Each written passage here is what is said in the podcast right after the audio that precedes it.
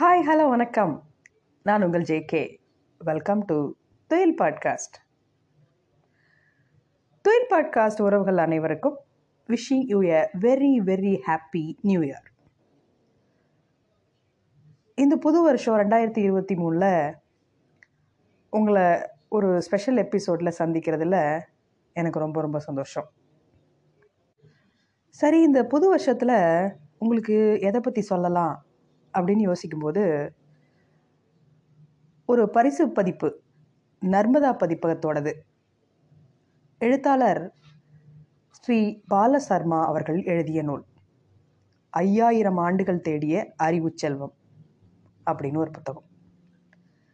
அதில் புக்கை ஓப்பன் பண்ண உடனே உறவுகள் மேம்பட அப்படின்னு ஒரு ஒன்பது பாயிண்ட் கொடுத்துருக்காங்க. அந்த ஒன்பது பாயிண்ட்டையும் உங்களுக்கு சொல்கிறது மூலமாக எனக்கு நானே சொல்லிக்கலாம் அப்படின்னு முடிவு பண்ணி அதை பற்றி உங்களுக்கு சொல்ல வந்திருக்கேன். கேட்கலாமா? நானே பெரியவன், நானே சிறந்தவன் என்ற அகந்தையை விடுங்கள். அர்த்தமில்லாமலும் பின்விளைவு அறியாமலும் பேசிக்கொண்டே இருப்பதை விடுங்கள். எந்த விஷயத்தையும் பிரச்சனையையும் நாசுக்காக கையாளுங்கள், விட்டு கொடுங்கள். சில நேரங்களில் சில சங்கடங்களை சகித்துத்தான் ஆக வேண்டும் என்பதை உணருங்கள். எல்லோரிடத்திலும் எல்லா விஷயங்களையும் அவர்களுக்கு சம்பந்தம் உண்டோ இல்லையோ சொல்லி கொண்டிருக்காதீர்கள். உங்கள் கருத்துக்களில் உடும்பு பிடியாக இல்லாமல் கொஞ்சம் தளர்த்தி கொடுங்கள். மற்றவர்களுக்கு உரிய மரியாதையை காட்டவும் இனிய இதமான சொற்களை பயன்படுத்தவும் தவறாதீர்கள்.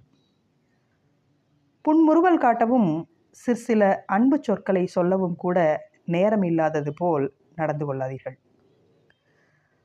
பிரச்சனைகள் ஏற்படும்போது அடுத்தவர்தான் முதலில் இறங்கி வர வேண்டும் என்று காத்திருக்காமல் நீங்களே பேச்சை துவங்க முன்வாருங்கள். நல்லா இருக்குல்ல?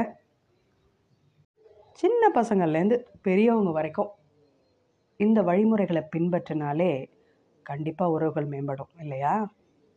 சரி, இந்த ஐயாயிரம் ஆண்டுகள் தேடிய அறிவுச்செல்வம் புத்தகத்தில் பிரபஞ்ச வெளியில் உருண்டோடும் உலகப்பந்தின் ஒவ்வொரு மூலையிலும் தோன்றிய அறிஞர்களின் அழிவற்ற அறிவு வழிகாட்டுதல்கள் ஐநூறுக்கும் அதிகமாக இருக்குது.